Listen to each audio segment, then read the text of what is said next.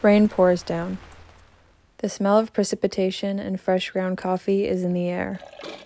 The evergreen trees that surround Lake Washington are crowned by the spectacular architecture of the concrete playground that we know as Seattle. Cars race over I 90, the gateway to the Pacific. It's dark and gloomy, but you know that it is morning because you hear the sound of a goldfinch song, echoed by the heartbeat of the city. You awake in a concrete jungle nestled within a temperate forest. You awake in Washington.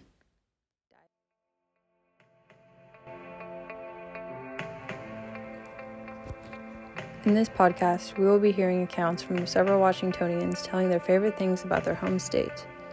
We are Submerge Washington. Dive in.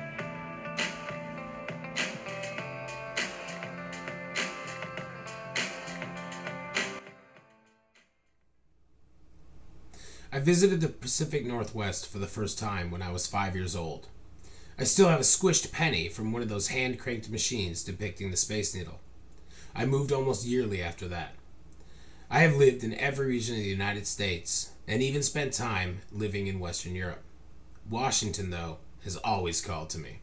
When I finally returned to the Pacific Northwest for good in 2014, I couldn't stop staring at the tops of trees in awe of their size. I spent my first year here working in marinas across the Puget Sound.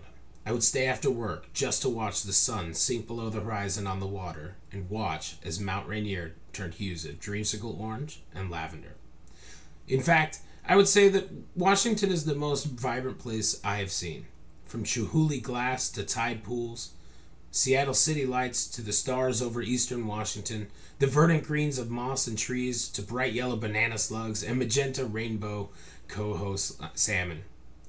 Panorama Point in Paradise to the Gorge, Washington is bursting at the seams with new experiences anywhere you look.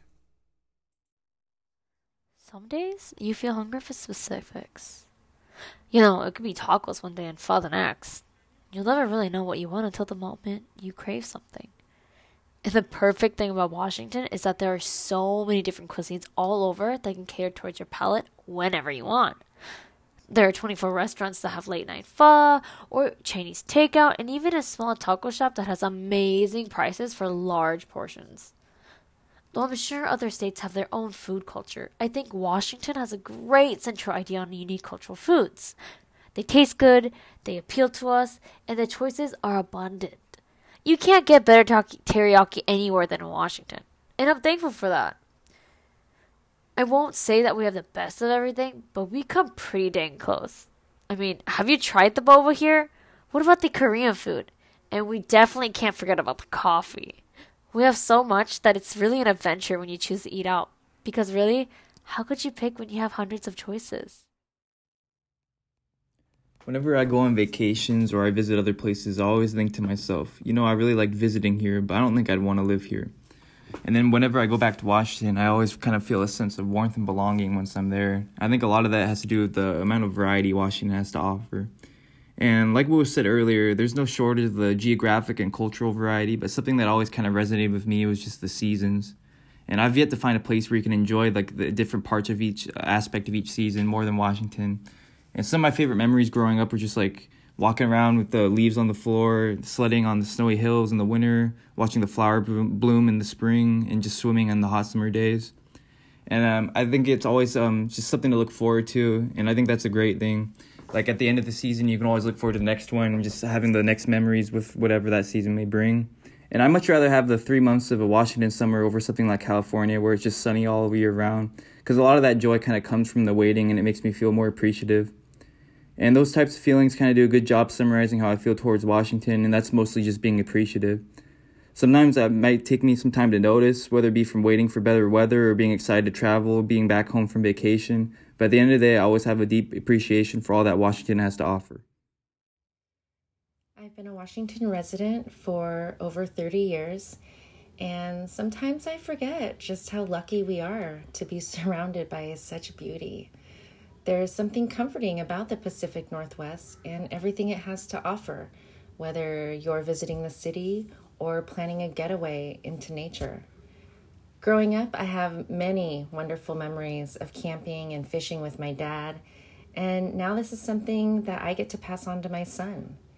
During this pandemic, for the first time, I was able to take my son on a catch and cook camping trip. Although we were not as successful as we had hoped for, we were still able to enjoy the outdoors, swim, and of course, no camping trip can be complete without s'mores at the campfire. If we aren't camping or fishing on the weekends, you will find us gathering berries or apples at one of many of the local orchards, exploring new parks, or heading out to one of Washington's 18 lighthouses. So, whether you want to explore the city or an unfamiliar destination, there's truly no limit to the things that you can do in Washington. I hope that you have enjoyed listening to our podcast. At Submerge, we want nothing more than to share the beauty of our great state with you. Head to the Northwest for your next adventure and dive into what Washington State has to offer.